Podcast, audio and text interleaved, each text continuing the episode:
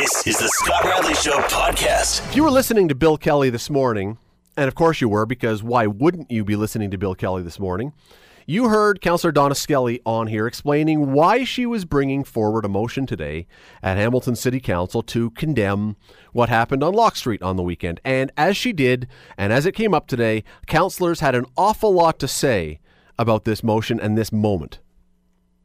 They're not only a, a, gang, they're a terrorist gang. If that's their modus operandi and that's what they want to do throughout our city, then they are terrorists and we ought to treat them accordingly. It is the people that participated, absolute cowards. In fact, I mean, I use the term people lightly. It goes without saying that we condemn all the things that this motion condemns, but it's good to say it out loud. If any of these morons actually paid attention to what we have done to combat gentrification, then they wouldn't be doing what they're doing anywhere in the city. I hope they will all be caught, and I hope it sends a clear message to the to anyone else out there in the community that thinks that this would be tolerated. It is not going to be tolerated, and this is not what Hamilton's about. Yes, what they did today, they passed it. Uh, and it is just a symbolic gesture. It doesn't change any laws. But still, I think most of us would agree council had to do something, and they did something. They did something official, and that's what they could do. But in the midst of this discussion, Councillor Sam Merulla raised an issue that I talked about on this show on Monday evening, and I am still puzzled about today. And that is, he pointed out that on Kenilworth and Ottawa, they were the areas where this was supposed to be. They were the original targets of this. And that the anti gentrification anarchists had been throwing bricks through the windows on restaurants on Barton Street last summer and on concession, there was a firebombing last summer, but those incidents hardly registered any kind of notice with anyone. No one did anything to rise up and stand for those merchants or those areas. And sometimes, and this is the line that Sam Merulla said that really I thought captured it today. So sometimes when things happen in the East End, they're not as important, or so it seems. And I agree. That is the perception. I agree with him. But I wonder why that is. Well, let me bring him on. Uh, Councillor Sam Merulla joins me now. Sir, thanks for doing this today. Oh, my pleasure, sir. I agree with your premise. I agree with your suggestion that sometimes when things happen out in the East End, it doesn't seem to matter as much. But why is that? Well, that's a that's a very interesting um, question, and what we have historically known is that historically in the East End versus the West End, that there are issues that seem more important when they occur in the West End. And I think it has everything to do with the historical demographics surrounding who lives in the West End versus the East End. I live in the East End, and I'm proud of it. And we're blue-collared, hard-working uh, uh, individuals who who basically uh, do our 12-hour shift at work, come home at, in the evening, and historically that's been the case what we have found, and in the West End, they they were known to be more elitists, uh, obviously demographically and financially far more uh, enhanced. But uh, the the reality is that um, historically in Hamilton, those individuals have had a larger voice, regardless of the political representation. And in East Hamilton, we've had some very vocal um, uh, type of representation. I can only reference even my own scenario when the flooding scenario occurred in the mid 2000s in Hamilton, and it occurred in my ward in East Hamilton. I had to scream louder than anyone had before, and I was mocked by the mainstream media. I was mocked by everyone else in the city uh, about the issue, saying that I was grandstanding. It was all about trying to grab headlines as opposed to dealing with a very serious issue related to climate change and our lack of infrastructure in, a, in an area I inherited that's been neglected for, for decades.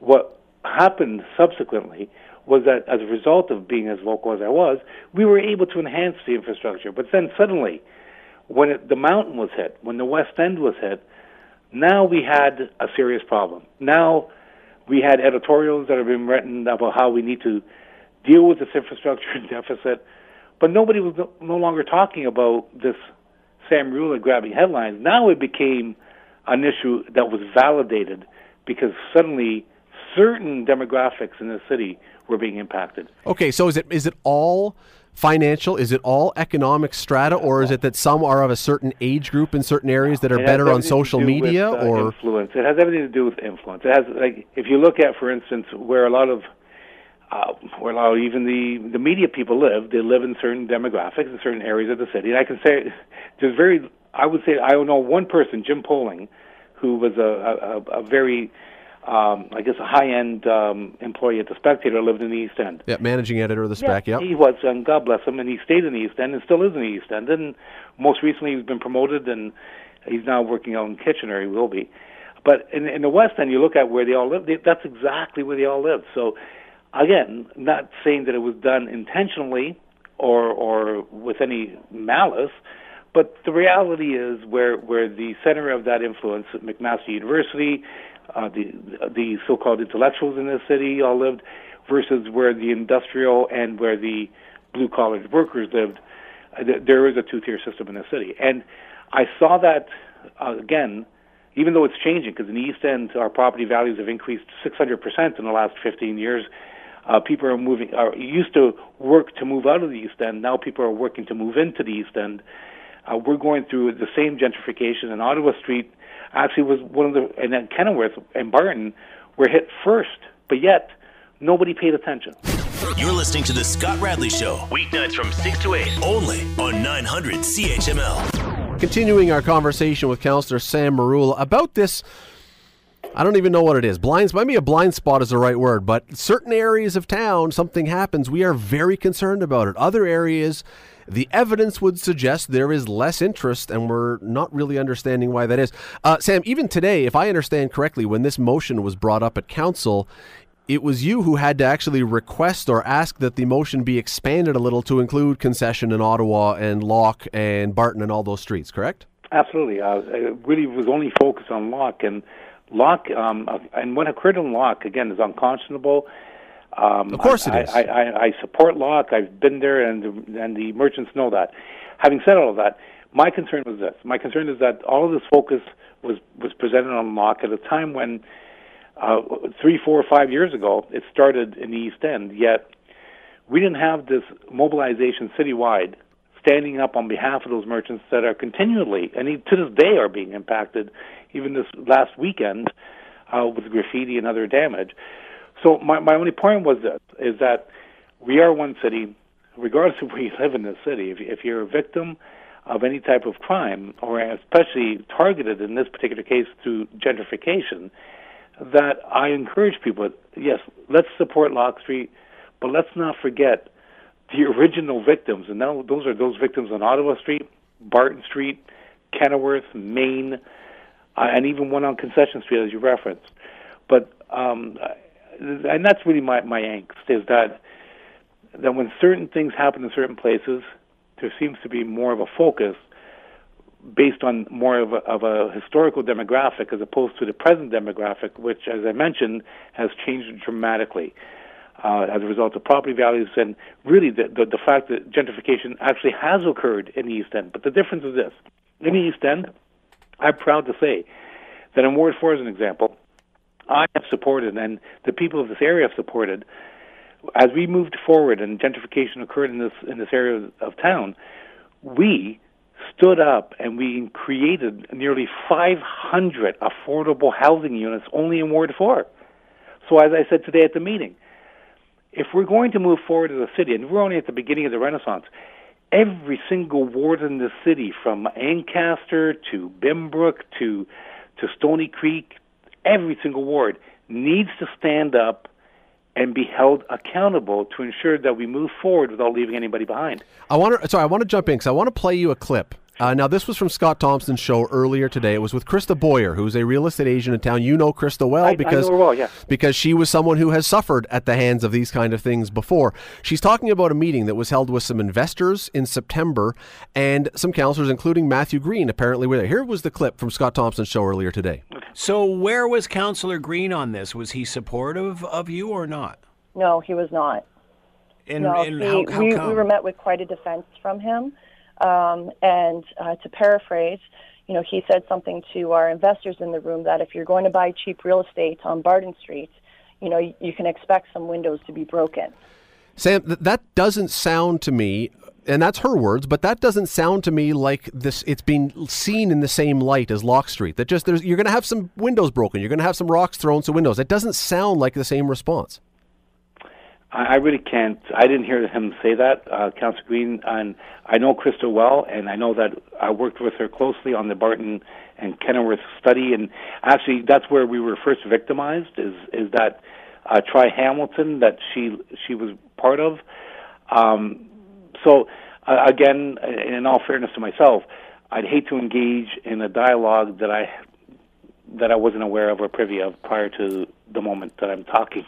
But it does it does suggest, and others, and the whole discussion we're having suggests a blind spot. I'm not sure how many people are intentionally looking down on parts of the city, but there's a blind spot that it's not the same everywhere. Well, I, I think that there was at one time a, a belief that you could buy cheap property in the East End. I think those days are gone. I think uh, there are certain opportunities still, uh, and they still they still exist in the East End, uh, on Barton Street or potentially even parts of Kenilworth. Uh, but to, to, to, to, we want to encourage those properties to be purchased, even though they might be lower than other areas, because we want to redevelop. We want we don't want to gentrification in the true sense of the word and that we're displacing anybody. What we want is we want renaissance, we want redevelopment, we want investment. And when that comes, there there is a cost to that. But my point to you is I welcome that investment because I have stepped up to the plate and so have my residents supporting me in supporting stepping up to the plate and ensuring that we have those affordable units available. Well, of course, and we don't want any part of the city to. Uh, uh I mean, uh, it's a word I probably shouldn't use. We don't want a part of the city to be a dump. We want things to be fixed up. We want things to be nice. We want people to be able to invest and live in these places. Uh, just before I let you go, because we are short on time, unfortunately. Sure. No problem last question for you. We know what happened on Locke now with not the the incident. We know the response that happened on Locke. Now, if the same thing, and we heaven knows we don't want this to happen anywhere else in town, but if it did happen again on Barton, or if it did happen again on Kenilworth, do you think anything would be different now? Do you do you believe the response would be that having seen what happened on Locke, would people rise up now, or would we still be dealing with laissez-faire and sort of meh? I'm not sure. I, I think we would still be dealing with the, I guess, uh, ambivalence. Uh, but and the sad part of that is the fact that again, it, it, it, if you have a mass attention to one issue, you're going to get a mass response. If you're getting minor um, response to an issue, you're going to get a minor response, and that's and that's what occurred when it happens in the East End. Until it happens to them, it's not an issue. So suddenly, also, it becomes like a critical mass of an issue. But I do have to commend Bill Kelly because, see, Bill Kelly was probably the he he stepped to the plate on that issue back when Tri Hamilton, Kenilworth Barton uh, gentrification issue and the attack. And and you have to keep in mind that people were physically assaulted. Yes, yes. Uh, in in, in the Locke Street example, nobody was physically assaulted we had individuals, Toronto investors, that came here to they were trying to get onto a bus that were physically assaulted with hot coffee. Yeah, it's not Sam. I, am sorry, I'm right out of yeah, time. No I hate to do this, but no, you're absolutely right. It, they are. It was a terrible situation there as well, just horribly overlooked. Hopefully, we don't have that happen again in the future. Sam Wilson, I really appreciate the time today. Thanks for doing this. Likewise. Take care. You're listening to the Scott Radley Show, weeknights from six to eight, only on 900 CHML. Here is something that we have all waited our whole lives for. You ready for this? There could maybe be a day when we will get our exercise in a pill. I knew I'd get your attention with that one. No heavy lifting, no lifting weights, no running on treadmills, no gym memberships, no aching muscles, no endless time in the gym. You go home, you pop a pill, you get the same benefits as a grueling workout. You can sit there and lie on your couch and eat popcorn I don't know if that's exactly how it works, but the idea sounds, of course, like it is far fetched. It sounds like something from a science fiction movie. However, scientists in California say they may be getting close to something along these lines. One of those scientists is Dr. Michael Downes. He is a staff scientist in the Gene Expression Laboratory at the Salk Institute for Biological Studies in La Jolla, California. He is a senior author of this study. He joins you now. Dr. Downes, thanks for doing this today. Hi, Scott. How are you doing? I'm doing great, thanks. Uh, though I must tell you, when I read this story, My first thought, and I'm sure this is not the first time you've heard this, this is this sounds too good to be true that I could take a pill and get my exercise. Well, yes, um, people often say that a lot. Um, but you know what we were studying is mechanisms of how exercise work and how you gain endurance, and that's the angle we uh, basically came ac- across this discovery. There, um, sorry, go ahead. Yeah, go ahead. Well, there would be obviously um, beyond just the basic. I mean, the obviously getting exercise for doing nothing is the headline on this one, but there would be a multitude of benefits other than that. Uh, however, let's go to the headline for just a second and ex- try and explain how this actually works because again it sounds fantastical uh, and maybe the best way to do this could you explain when i go to the gym and I do my workout, what am I actually doing to my body? What is going on in my body? Before we get to what the pill would do, what am I doing to make myself better? Okay, so um, oh, I should mention, by the way, I'm also here with uh, Weiwei uh, Fan, who's the first author of the paper. But um, basically, the, the what we have developed is something that will boost your endurance. Now, exercise comes in many forms exercise is a very generic um, name, and that can in, that can include you know heavy workouts where you lift big weights versus smaller weights where you um, gain more endurance, if you like, uh, and high repetitions, lower weights to gain endurance. And what we're talking about here is, is a pill to induce to to uh, help endurance uh, in your body. So not so much power, but more endurance. And how that works is uh, o- over time, when you uh, just say you're a uh, you're training for a marathon, over time, what happens is that you one of the major biochemical uh, pathways that are turned on is uh, a, a, a pathway where you switch your muscle switch from burning glucose, which is uh, to more burning fat.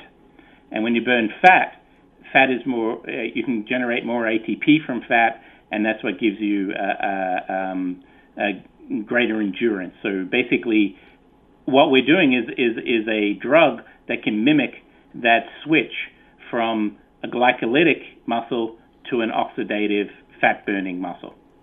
So when I go to the gym and I'm running on the treadmill, then what I'm, I think many people, the image they have in their mind, I'm working my lungs and therefore I'm somehow making my heart and my lungs stronger, and I'm breaking down muscles and therefore I'm making my muscles stronger. And not to, this is obviously a well, duh kind of statement to you, but maybe not to all the rest of us. This goes way deeper. What we're doing when we exercise is going far more far deeper than just the, the muscles or our heart or our lungs. It's it's down to the, the, the tiny little bits of us. Yeah, it's down it's down to how how your body uh, chooses whether it wants to use glucose or fat during exercise.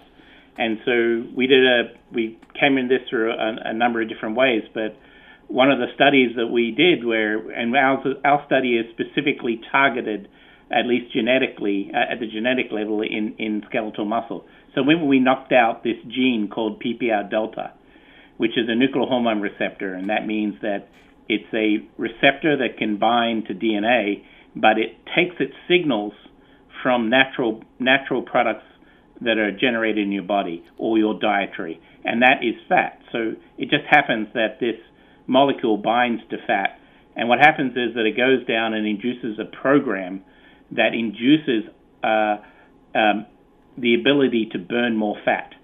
And once it burns more fat, we get more ATP and you can get more endurance. Is there, and just before we go to a break here, because we have to take a quick break, but then we're going to come back. I got a lot more to ask you about this. But before we get there, is there a, a what is the point when we would normally, when the average human, when they're working out, would go from burning glucose to burning fat? Is it somewhere through the point of a workout, or is it something in the chronology of I've been working out now for six months or eight months, and therefore I begin doing this? Wait, wait, do you want to? Yeah, I mean, if you compare the glucose versus fat, fat is relatively a unlimited energy resource in your body and burning fat give you advantage in terms of the endurance. And so as you train, basically one of the things that your muscle, skeletal muscle, now adapts as, as training over time, over, over the months, where you start seeing changes in your muscle fiber type. One of the things that correlates with that is the ability to more and more burn fat. You're listening to The Scott Radley Show, weeknights from 6 to 8, only on 900 CHML. A pill that could help with endurance, a pill that could help with exercise, a pill that could actually possibly make us fitter, I guess. We're talking with Dr. Michael Downes and Dr. Weiwei Fan from California have been working on this. And uh, Dr. Downes, how do we know this works? There have to have been tests on this. Is it on mice? Is it on some kind of other animal? How do we know this works and how much it works? So at the moment, the studies have been done in uh, mice, and uh, what we found there is uh, mice uh, that were being sedentary, so they did they'd been in a cage where they weren't allowed to run around, and we gave them uh, no drug or a drug, and uh, this and what we found was then we ran them on a treadmill, and then the ones given the drug ran um, about seventy percent. About seventy percent more uh, than the ones that were in sanitary. That's that's. I mean, that's an enormous amount. Yes, um, and you know, really, elite athletes uh, in terms of endurance, they really had ramped up their oxidative metabolism, and this is kind of like maxing it out to the level that you would see in an elite athlete. Well, I, I mean, uh, initially what comes to mind, so if it's 70% more, and not to be too ridiculous with this, but if you did decide to train for a marathon or did decide to train for a 10K or something, that could radically expedite how much work you would have to put in before you were able to do that. Exactly, yes. It, it, it and we're actually uh, having studies on the way soon where we're testing that uh, but uh, that would be the idea, and we have indications that that is the case. Now, that said, with all those benefits athletically, uh, I think you would probably concur that we know how much effort is put into elite athletes at the Olympic or other levels doping. Uh, this sounds like it would be the absolute perfect tool for someone who was a super elite athlete to use for nefarious purposes, too. Yes, uh, that is true. Um, uh, similar with um, ApoE, um, sorry, not um, EPO. Um, APO. EPO, yes, which is which is used. So um, similarly, yes, uh, they, they there is the potential for abuse, and in fact, it has been there's been a couple of articles where it has been picked up in elite uh, elite uh, athletes. Uh, Russian walkers were picked up with this drug in it and uh, so the uh, athlete community is, is is definitely aware of this uh, drug. Yeah, when the first person runs the first one hour marathon, we'll know who to blame. Yeah, we'll come knocking on your door. Um, yeah. But but besides athletics, and what I find really on top of that so fascinating about this, there potentially I would think when I think about the possibilities here, there could be some other very interesting uh, uh, applications for this beyond athletes. And I'm thinking, okay, we know I, I, had someone on here the other night. We're talking about obesity. If you have people who would be morbidly obese who probably can't exercise right now because they're not physically able, or at least not much, this would seem to be something that would begin to possibly help them. Would that be correct? Yes, I think it could help them get to the stage where they could do exercise. So I think that it's sort of, as you talk about a normal person becoming an elite athlete, it'll help somebody who's obese to get to the normal um, uh, state, if you like, by giving them that energy, by burning that fat, and getting them to uh, sort of helping a kickstart to get them to that normal state. And could we look at this even beyond that to almost anybody who would be with a physical infirmity, whether it's a, a, paraplegic or whether it's someone in a wheelchair for something else who, who, on most circumstances, would not be able to necessarily do the kind of workout that y- you would want someone to do, uh, this could be that boost to allow them to remain more healthy. Yeah, so as you probably would surmise, the FDA has no path forward for an exercise pill, but what uh, is a, is is this this pill is is being developed for in in the real sense is people with muscle dystrophy. In fact, it's mm. uh, going to go through trials with mus- with people with muscle dystrophy uh, very very soon.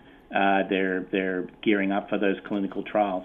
So uh, with a, a, company called uh, Mitobridge is, is, is doing that.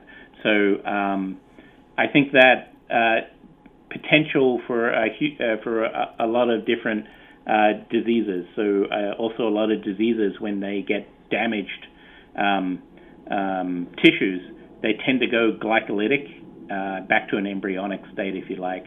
But these, this drug actually pushes them and helps the organ uh, actually repair sooner, we think. And I would presume one other thing, and, and again, this probably falls into the cheating uh, level. I'm not sure, but if an athlete, let's let's say an elite athlete, was to blow out his knee or suffer some sort of injury that would otherwise cause him or her to be off their feet for six weeks or six months and lose their fitness, this might allow them to do something and at least keep some of that fitness level.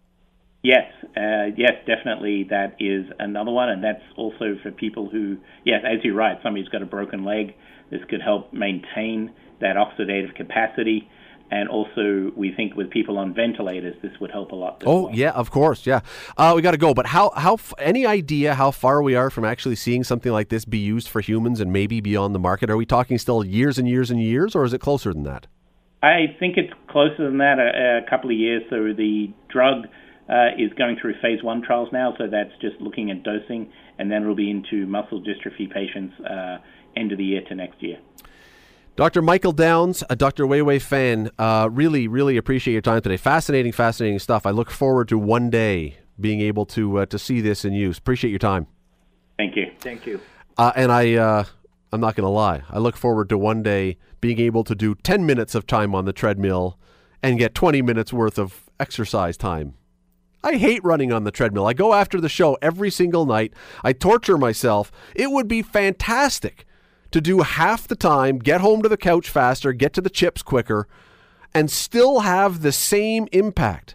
Oh man, I dream of that. And if they could just make these pills in ice cream flavor, oh, they'll be the greatest things in the history of the planet. I don't think that's quite what they have in mind. You're listening to The Scott Radley Show, weeknights from 6 to 8, only on 900 CHML. Was wondering today, what was the stupidest thing you ever did? And I don't mean stupid like stealing from a store when you were a kid. That was stupid for sure. Or what else was really stupid? Playing Nikki Nine Door. Um, what was that thing that went along with Nikki Nine Door where you put some like doggy do in a flaming paper bag in front of a house and light it. That, like that's stupid. Okay, that stuff is all stupid. I understand, but when I'm saying stupid, I'm thinking, what's the stupidest thing you've ever done that potentially could have landed you dead? Not even in hospital. We've all done something, at least one thing that was so off the charts moronic in retrospect, and maybe not even in retrospect, maybe even at the time that we were doing it, we're thinking, this is probably not going to go well. And if it doesn't go well, this is probably going to be really, really bad. We've all done that, right? Everybody has done something. Riding a skateboard down a hill, down a steep hill, that, you know, that would be something. I, we, when I was a kid, uh, and I, boy, my list is long. I was a moron as a child.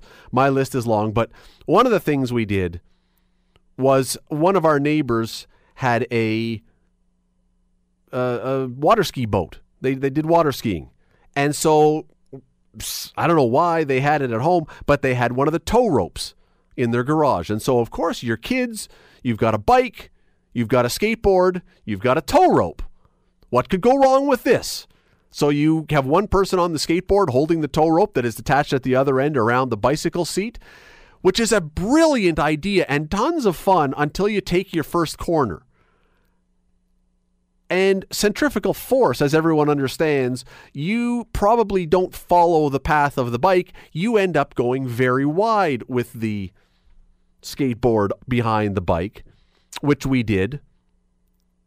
And then at full speed, because you're out of control, your skateboard, which is about the same height as the curb, you hit the curb and you go airborne and land in a neighbor's rose bush. That's the kind of thing. And not even that is benign, really. I've done stupider things than that. I rode a steer in a rodeo, a big giant steer. That was a bad idea. Another day, another story. But we've all done these things.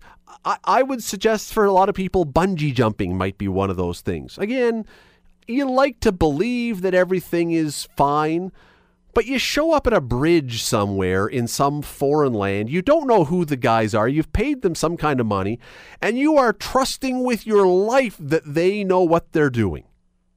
I've never understood that concept.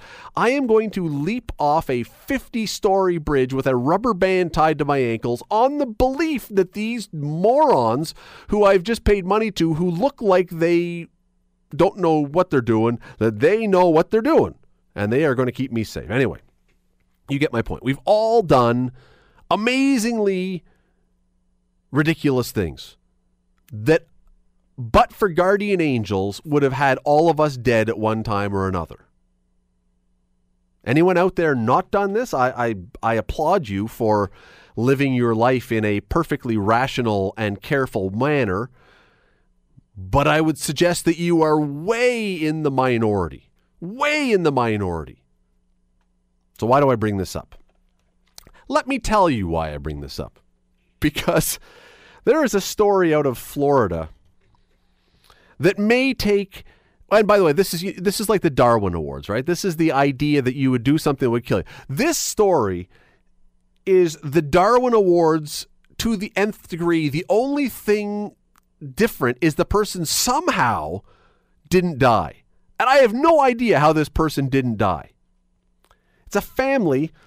They've got a swimming hole in Florida somewhere. It's not it's not even really a swimming hole. That's a swimming hole. It's kind of a it's a river or a bog or a swamp or something. There's water, there's a tree, and there is a swing rope that you can swing out and fly yourself over the water and then let go. Right? It's it's every southern U.S. old school Tom Sawyer kind of image. Except these people made one small mistake as they were standing around getting ready to swing into the water. They never, they're in Florida. They're in South Florida. What's in the water in South Florida? Hmm. They never checked the water, apparently, I guess. They never bothered to look, just even do a cursory glance around the water. So the girl, I think it's a girl or a woman, it's a female, swings out, lets go, splashes into the water, and misses landing on a nine foot alligator by about two feet. That's a bad move. But here's the amazing thing Ben, if you have the audio ready, there was a video done of this. You have to listen to, now I don't know if this is her husband or her father. Listen to his response when she misses landing on a nine foot alligator by two feet.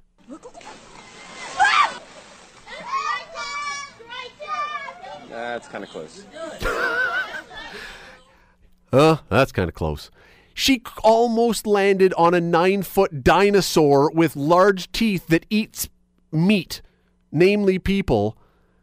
And that's the best he could. Who are these people? That's kind of close. Uh, that's kind of close. I hope that when the day comes, when the next day comes, that I do something that almost causes me to die, my loved ones will have a little more enthusiasm for my well being, then uh, that's kind of close. You're listening to The Scott Radley Show, weeknights from 6 to 8, only on 900 CHML. having a good time out there.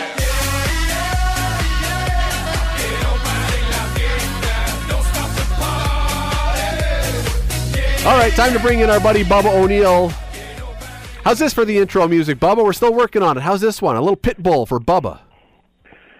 Um, not my style, but better than the past. I, I told Ben I'm still in southern vacation mode, so I needed some like Cuban Pitbull to uh, to get me through. And since you were coming on, it seemed like it would fit. I got no issues with the Pitbull. I know he. he You know, I do. I have an issue with Pitbull. You want to know what it is? Oh. You want to know what Mr. what the problem with Pitbull is? Because I was listening to some of his stuff while I was running on the treadmill the other day. Okay. What other artist has to say his name at the beginning of every song? Literally every song that he has, he goes, Mr. Worldwide. And it's like, I don't care if it's Mr. Worldwide. I'll know it when I hear your voice. You don't have to tell me. You don't do your, your sports report every night by going, Mr. CHCH. Now let's get to the highlights.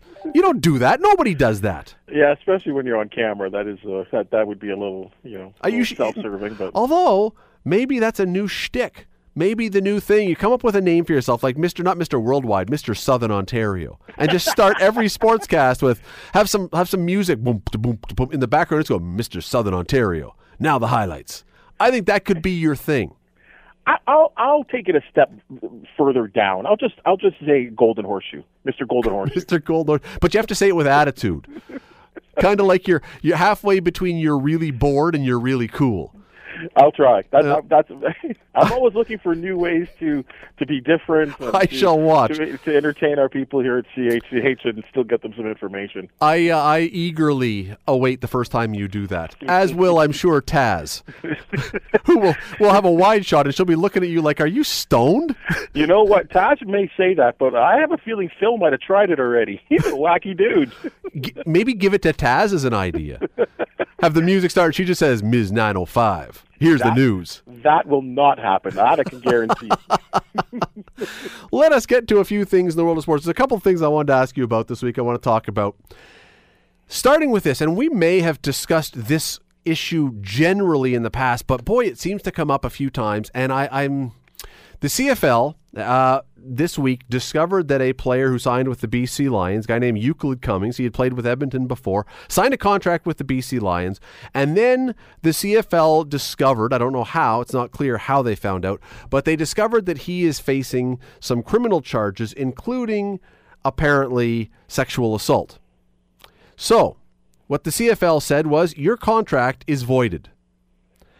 And I'm still still trying to wrap my head around whether or not this is a good idea, the right way to proceed with something like this, or not the right way. Now, before I uh, get to do it, no one is suggesting for a second, neither you nor I, just in case anyone will wonder. I'll just take this off the table right away. No one is suggesting that these that the charges or the things that he's accused of or anything are somehow not a problem. They are a problem.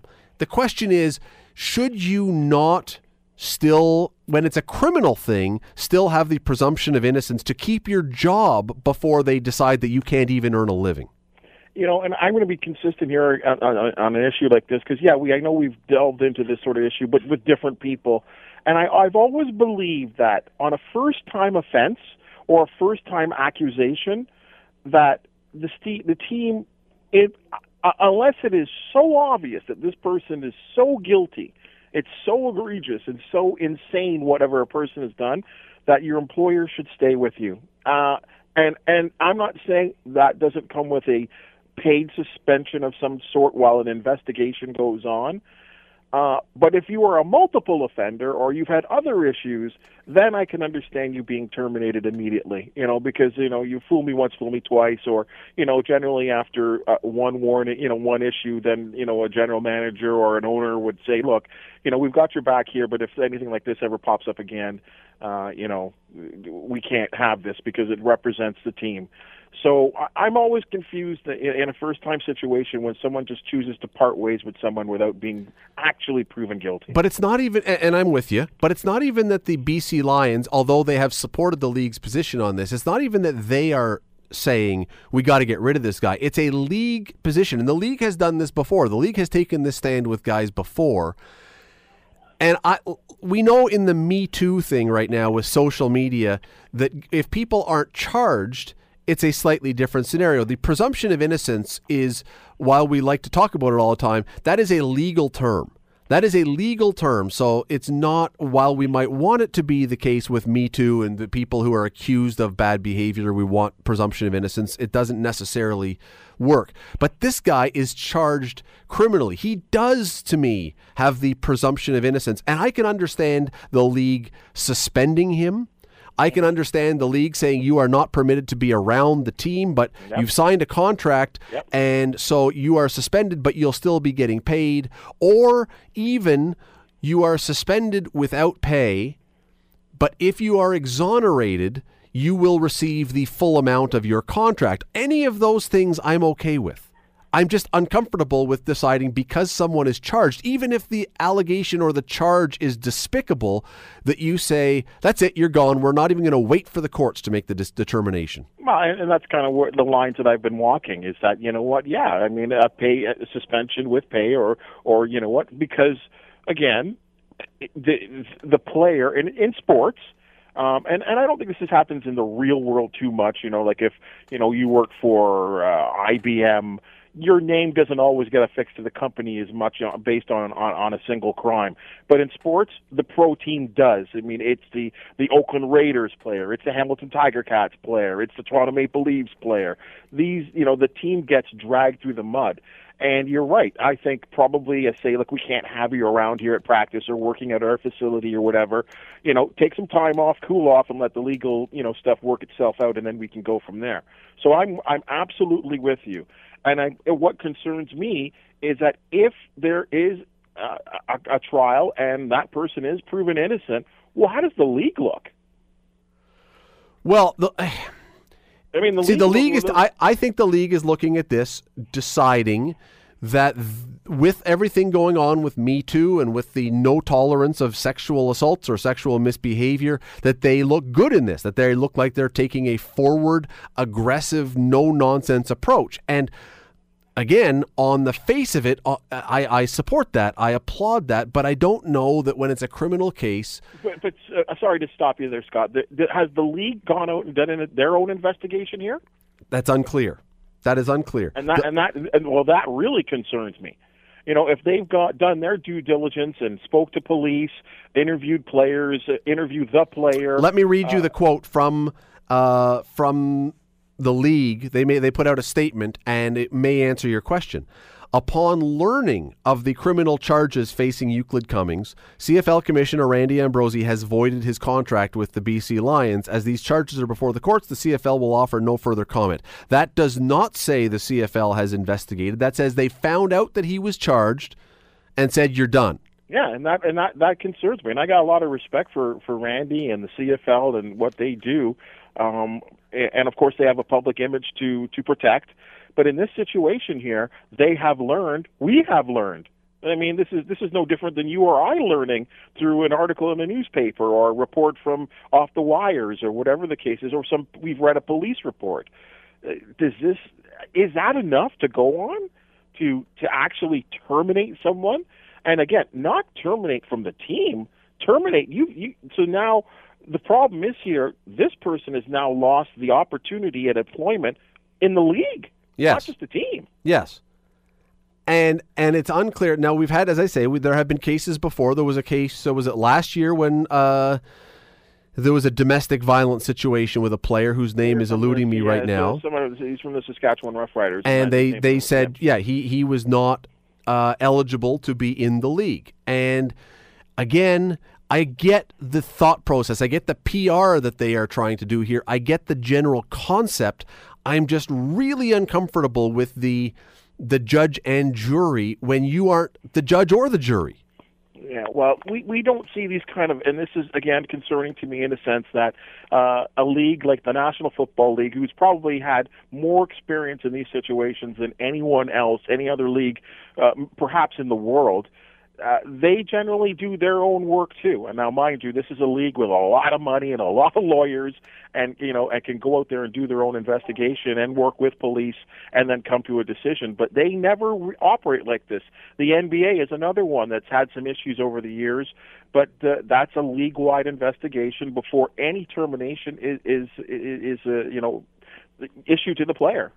was it um the Los Angeles Kings had a guy uh, a few years ago was it Voinov Uh, Voinov now, yeah, now playing in the KHL. Slava Voinov, who had a domestic assault charge leveled against him by his wife. And what they did, what the Kings did, as I recall, was they did what we said. You you're still on the team, you're still part of the team. You just can't be anywhere near the team until we sort this thing out. So we Right. we aren't making the decision that you're guilty until we know that you're guilty. But don't be around here because we're not going to have you as part of this thing. We can't give you that opportunity. Yeah, we- and you know, and it's funny. This is, goes to show you the differences between teams. You remember the situation that uh, the Chicago Blackhawks had with Patrick Kane, uh, with an incident here. You know, he's you know he's a Western New In York Buffalo. guy, and he had incidents here too. And and they allowed him to continue working with the team. The Buffalo Sabres with Evander Kane, he had an issue as well too with an, a, a, an incident of assault in a in a Buffalo bar. Um, they too maintained his employment and and said, look, you know, we're, we're going to do our investigation and we'll go from here. It's a tough one. I um I, I disagree with the with getting rid of guys before it happens, but I don't think it'll be the last time. And I, I don't just mean because there's guys in the CFL with these situations. I, I the CFL has made it. This is their policy now. This seems to be the thing that if we will not tolerate anybody with these kind of charges. Now, the, the, the other question for me is, will it only be violence against women?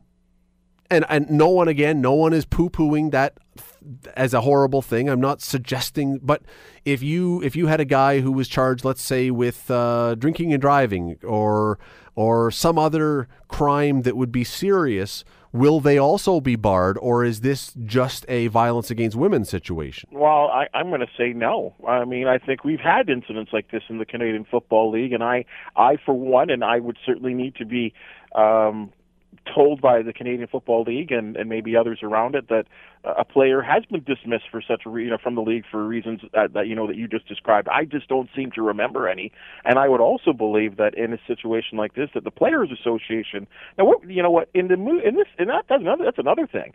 You know, you're going back to the to the BC Lions player here. They're coming. So what, what does the Players Association not have a say here? We have recently been made aware of a situation involving an active player within our membership, the CFLPA said Thursday. This matter is under investigation by police and we will have no further comment at this time. Vanilla, you know? Right across the board.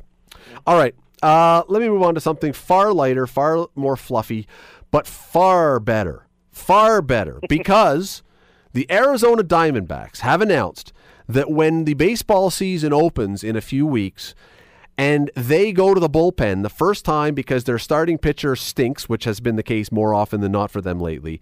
And the gate opens to release their relief pitcher onto the world. He will be brought to the pitcher's mound by a bullpen cart. They are bringing back the glorious 1970s tradition of the golf cart with a baseball hat on it that they will drive their pitchers to the mound. This, to me, Bubba, is a return to the best part of baseball. Well, they're looking to increase pace of play. So if this gets these guys out there quicker. See, back in the day, this was, I think, it, this existed mostly because relief pitchers generally were about 70 pounds overweight and they were winded yes. by the time they got to the mound. Now they're all in great shape, but I just this is a missing part of the game. This was one of the highlights when the stupid little golf cart with the hat that you couldn't even see the guy. It was like mystery. Who's coming in? Oh, it's Bob because you couldn't see under the hat. I love this. I love this thing. I think this is one of the. I hope every team. I hope the Blue Jays do it now and have like BJ Birdy, or whatever his name is now, driving it in. There are so. this is this is a return to the best part of the '70s. Has this created employment for at least an open an opening for another job that you are actually the guy that uh, is responsible for, you know, bringing in a pitcher? I, I mean, would. This, this would be an interesting job. I would hope so. And do you need to have a special license? You know, you need like a G class to drive a truck. Do you need a some sort of special license to drive a relief pitcher to the mound? And it, it you don't want to run over the shortstop. What about? and It probably opens up something for insurance as well too, because anything can happen. I mean, you you know, they could get a flat tire. You something could happen. Oh, and now you could have a whole pit crew. You know, that it may tip. Who knows what may happen here? You know what? The, you know the real reason I would bet that they're bringing this back, and I don't even care because I like the idea so much. Uh, more space where you can put ads. You know that the golf cart is not going. You know the golf cart is not not going to be sponsored. You, you know, though, Scott. On a serious note towards this, uh, what I what I think they need to do to follow this up, and again, pace of play has become a very important part of what you know uh, they're trying to do in baseball and trying to maintain that younger audience that you know that many people say that baseball is too long and has too many pauses and too many breaks. If you were able to, you know, grab the reliever, drive him out to the mound, and just go, no no warm up tosses, you just go. Let, let's get the game underway. You get him to, out to the mound and let's go. I mean, because this is one of the mystifying things for me o- over the years when you examine what can we do to improve the speed of baseball. That guy is generally in the bullpen throwing 20, 25, maybe even as much as 30 pitches to get himself warm. Why do they need warm up pitches on the mound? Well, I'll tell you. Uh, the reason is because occasionally the mound is slightly different from the uh, from the bullpen to the to home plate or to the real mound, but. I think you could probably achieve that with three, right? They're already warm. So you get three pitches now instead of 10 or 12 or whatever it is. You get three pitches to figure it out and away you go. Because you're right. You, unless you're coming in for an injury, you don't need to be throwing 10 more. You've already had a warm up. You are, you are, Okay, but, but you're prime. But Scott, one of the hardest positions in all of sport is a goaltender. You're getting pucks fired at you at 80 miles an hour. Whether it's an injury or a, a timeout change or a, a goalie change because of poor performance, those goaltenders go in there cold. So, why do you even need those three pitches? Well, just as I say, just in case the angle of the mound is slightly different, just to get your Ah, feel. on. I'm okay with them throwing three pitches, plus for the catcher to to see what the guy has. I mean, I like I don't mind a couple or three pitches. It's just this thing gets dragged out, and and and I'm you know what else they should do? We're way off track because we're talking about golf carts. you should not let batters step out of the batter's box. Well, that too. Uh, that would be another one. Let's just hurry this thing along. But no, let's get back to these golf carts for a second because w- were you a fan of these, by the way, once upon a time? Yes. Everybody was, right? fun. You had the. Here's what you had in the 1970s that made baseball great beside the sport. You had Philadelphia, or no, Pittsburgh Pirates with baseball caps that looked like tin cans. They were the weird shape, We Are Family, Willie Stargell, not really shaped like a baseball cap. You had, what's his name, who just passed away from the, he played for Cleveland, uh, Oscar Gamble, with the afro that was the size of Sputnik. You had AstroTurf everywhere that was hard as cement. Oh, And what else did you have? You had uniforms that looked like pajamas. yeah, you had those wonderful Houston Astros uh, jerseys. You had the Blue Jays in a powder blue pajama, and you had porn star mustaches on most of the players. and for a while, you even had the Chicago White Sox wearing short pants and play- giant collars. Smoking in the dugout. Smoking, oh, absolutely, smoking in the dugout, chewing tobacco, enough chewing tobacco juice to swim in. Oh, what a that's gross. Let's bring it all back. Let's have a return to the '70s, and and and just do the whole thing. And we got to have more, more. We got to have a disco demolition night again and blow up the outfield like they did one time, where they actually put a crater in the outfield. that Oh, was a good yeah, one. That's at at Chicago at uh, old With a riot? Field. Wow, if they have a riot ensued, they had to cancel the second game of the doubleheader. Did they, They not? did well. They did, and that was one of two times because the other time was they had Mister Explodo or something. He was he was a guy that this, you would put him into a box, and then they would explode the box with dynamite, and suddenly Mister Explodo would pop out and go, "I'm still here. I'm deaf, but I'm still here." But they set the dynamite wrong the one time, and he survived. But there literally was a crater blown into the middle of the outfield. And that's a problem to play in. You can't really play with a giant hole in the outfield. So, anyway, I am hoping that the return of golf carts, that these Arizona Diamondbacks will bring a full on return right across, right across the league. That to me would be great. I have no doubt. I mean, because we've seen this many times in sports, and copycatting is everywhere. And once one crowd base gets the, the treat of this, I think there will be demands all over the place for, for more. Bob O'Neill from CHCH. You can see him tonight on, well, on CHCH. How about that? 11 o'clock. Sir, thanks for doing this. As always, appreciate it. How can we go from so serious to a golf? I don't know. Well, we try to lighten it up before we go to TV theme song, name that tune, but um, we'll see if it works. The Scott Radley Show. The Scott Radley Show. Weeknights from 6 to 8 on 900 CHML.